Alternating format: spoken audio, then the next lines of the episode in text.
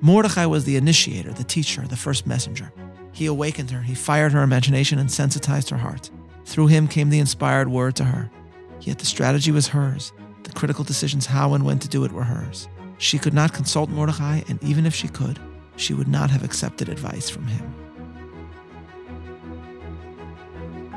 Welcome to Bible 365, episode 267 Queen Esther's Superb Statecraft. I'm Meir Soloveichik.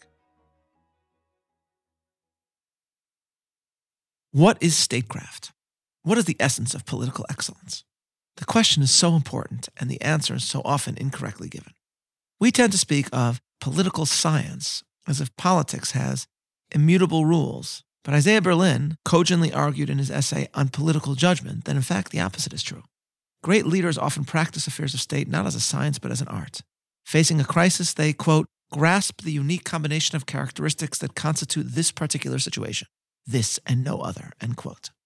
Leadership, in other words, is often instinct, instinct in the absence of general rules. And that, I believe, is why one of the most sublime instances of Jewish statecraft can be found in Queen Esther and in the story of the book that is named after her. Following the discovery of Haman's decree, Mordecai the courtier becomes Mordecai the Jewish activist, donning sackcloth and screaming in the streets.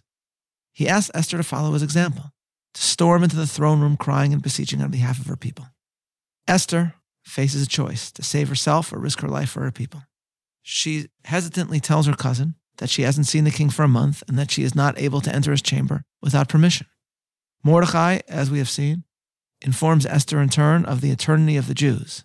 The question, he essentially says, is not whether the Jews will survive, but whether Esther will survive as a Jew.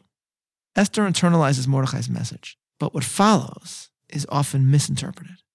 Mordecai galvanized Esther to act, but Esther did not follow Mordecai's plan, which was to storm immediately into the king's throne room and plead for the Jews to be spared. That would have ended with Esther's death. Imagine barging into a throne room where no one is allowed to enter and announcing to her husband, a man known for fits of rage, that she had kept him in the dark about her origins the entire time. Imagine how embarrassed he would have been to discover that he had consigned his wife's people to death without any knowledge of who his wife actually was. And having been made a fool, would not his own anger turn on Esther and her people? Esther, therefore, rejects Mordecai's plan and asks Mordecai to assemble the Jews of Shushan to fast and pray on her behalf. She then devises a course of action of her own making. The striking fact is that even as Mordecai is the original instigator of Jewish salvation, it is this young queen who shows the truest political cunning, statecraft, political wisdom. As Rabbi Joseph Soloveitchik wrote, quote, Esther, with her incisive intelligence, understood that no plea addressed to the king would produce any results. Hysterical crying, supplication, begging would at best be ineffectual. At worst, they may cause the infliction of more harm. Since Haman had succeeded in brainwashing Achashverosh and in arousing in him paranoid, mortal fear of assassins and rebels, there was no power in the world that would be capable of dissuading Achashverosh from destroying all his imaginary enemies. Could anyone sway Stalin from his mad designs? Esther, Rabbi Soloveitchik continues, could avail herself of one method only, namely, to turn the tables on Haman, end quote. And he further adds that her goal, therefore, was, quote, to arouse doubts in the sick king's mind concerning Haman's loyalty and devotion, end quote. Esther, therefore, proceeds with her elaborate plan, playing on the insecurities of a paranoid king, inviting her husband to a drinking party along with Haman. Chapter 5. Now it came to pass on the third day that Esther put on her royal apparel and stood in the inner court of the king's house, over against the king's house. And the king sat upon his royal throne in the royal house, over against the gate of the house. And it was so when the king saw Esther the queen, standing in the court, that she obtained favor in his sight. And the king held out to Esther the golden scepter that was in his hand. So Esther drew near and touched the top of the scepter. Then said the king unto her, What wilt thou, Queen Esther, and what is thy request? It shall be even given thee to the half of the kingdom. And Esther answered, If it seem good unto the king, let the king and Haman come this day unto the banquet that I have prepared for him. The king and Haman come, and Esther then invites both of them to another drinking party the next day. This, ladies and gentlemen, is essentially akin to inviting your husband to a romantic anniversary dinner and then also inviting his best friend. And the goal, of course, is to ignite Achashverosh's jealousy as well as his capacity for fearing conspiracy and attempts on his life. Finally, when the king's jealousy is built up precisely when he is drunk, Esther seizes the opportunity, reveals her Jewishness, and then his jealousy of Haman is made manifest. And the king, arising from the banquet of wine in his wrath, went into the palace garden. And Haman stood up to make request for his life to Esther the queen, for he saw that there was evil determined against him by the king. Then the king returned out of the palace garden into the place of the banquet of wine, and Haman was fallen upon the bed whereon Esther was. Then said the king, Will he take the queen also before me in the house? Haman is hung. Esther pleads with the king to lift the decree against the Jews.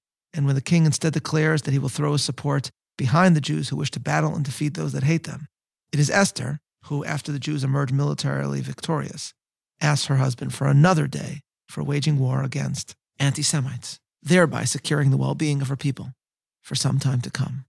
Haman had taken advantage of the king's propensity for rash rage over drink, and now Esther achieves his undoing in the same manner. In the end of the book, it is Esther, not Mordecai, who is the true political actor, the true political giant, the true statesman.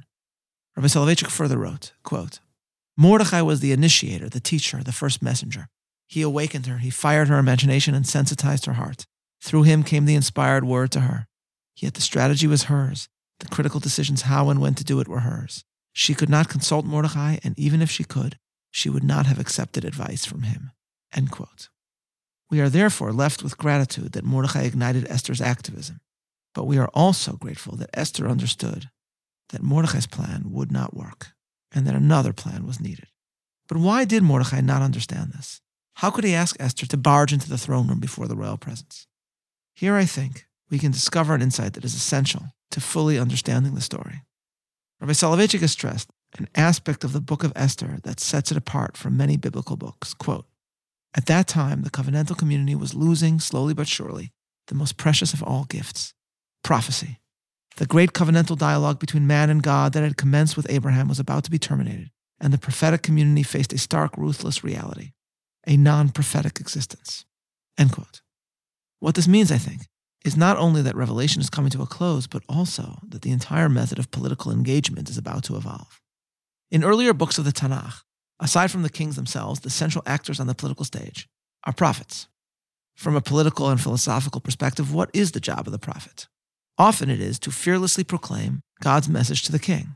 For example, if Ahab the wicked murders an Israelite and steals his land, it may not be politically prudent for Elijah to storm into the throne room and tell him that what he did was wrong, but that is exactly what Elijah does, with the exclamation, Haratzachta v'gam yarashta, shall you murder and also inherit. This is the approach that, in a somewhat similar sense, Mordecai seeks to adopt. He asks Esther to storm into the throne room.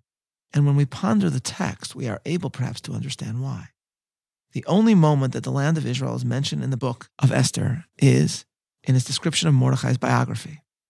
We are told that Mordecai is the son of Yair, that Mordecai's father experienced the end of the kingdom of Judea, of the first temple, of the age of Jeremiah and Huldah and other prophets. Prophecy, in other words, was the model of political action that Mordecai's father experienced. This was the model that Mordecai had imbibed from birth. This was the model of leadership that was part of his patrimony. Mordecai's father was almost certainly an intimate of the prophets. But Esther, we are told, lost her parents as a child. Unlike Mordecai, Esther knew no one of the generation of Judea, of the age when prophets stormed royal courts with the words, Koamar Hashem, thus saith the Lord, as Jeremiah did in Zedekiah's court at the end of the First Temple period. Perhaps the respective biographies of Mordecai and Esther lend a deeper dimension to their perspectives. Different moments present us with different challenges. How Elijah acted before a king is not necessarily how we should act before a king. Israel is not Persia, and Israel's age of prophecy is not the age of Achashverosh. Mordecai is linked through his parents to a vision of the Jewish past. Jeremiah, Nathan, Elijah live in his soul. For this reason, perhaps, he seeks for Jewish leaders to act as prophetic figures.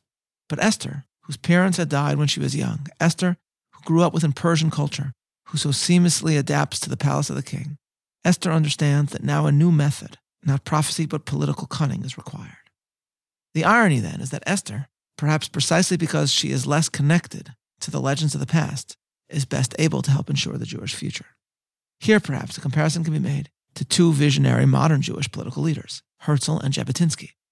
Both of them came from outside the traditional Jewish society to whom they spoke, but that was precisely the reason that they were also politically able to think outside the box, so that when they chose to throw their lot in with their people, they were at times able to see what others did not. A Zionist movement already existed before Herzl, but it was he who came from outside the organized Jewish world and was able to see that what was necessary was the creation of political institutions, the engagement of political figures as statesmen, an insight that led to the Zionist Congress and ultimately to the Balfour Declaration. Jabotinsky grew up in an Odessa not unlike Shushan, a city of a multitude of peoples, languages, and identities, very different from the shtetl or of the Jewish communities of Vilna or Frankfurt. But it was Jabotinsky who understood that Jews needed to learn to fight to create an army, and that only then could Jewish safety in the Holy Land be ensured. Both Herzl and Jabotinsky were dismissed by many of their contemporaries, but both saw what many others did not see. Now, Esther, of course, unlike Jabotinsky and Herzl, has profound religious roots. She is a devout Jew. She asks all Israel to fast for her. But Esther also grew up in Persia without parents and was so much a part of the larger culture that she was able to disguise her identity. And perhaps because of this unusual origin, she was also prescient in her understanding of how a new politics was required for the post prophetic age. Rabbi Soloveitchik put it this way quote, The Torah tells us the story of the prophetic community at the hour of triumph, at the hour of revelation and direct contact with God. But Esther faced a new question How can the Jew triumph over his adversaries and enemies if God has stopped speaking to him, if the cryptic messages he receives remain unintelligible and incomprehensible? Esther thus emerges as the originator, the inventor of Jewish politics post prophecy. Esther understood that a new approach to safeguarding the Jewish people in a hostile environment needed to be adopted, and she did so while retaining the faith and loyalty of the past. Esther still asked the Jews to gather in fasting and prayer for her. Esther knew that while one must see oneself as an agent of providence, nevertheless, when no clear revelation has been given, one must also utilize instinct, reflecting a mastery of realpolitik, embodying the very political judgment of which Isaiah Berlin wrote. This is why Esther is a hero celebrated year after year.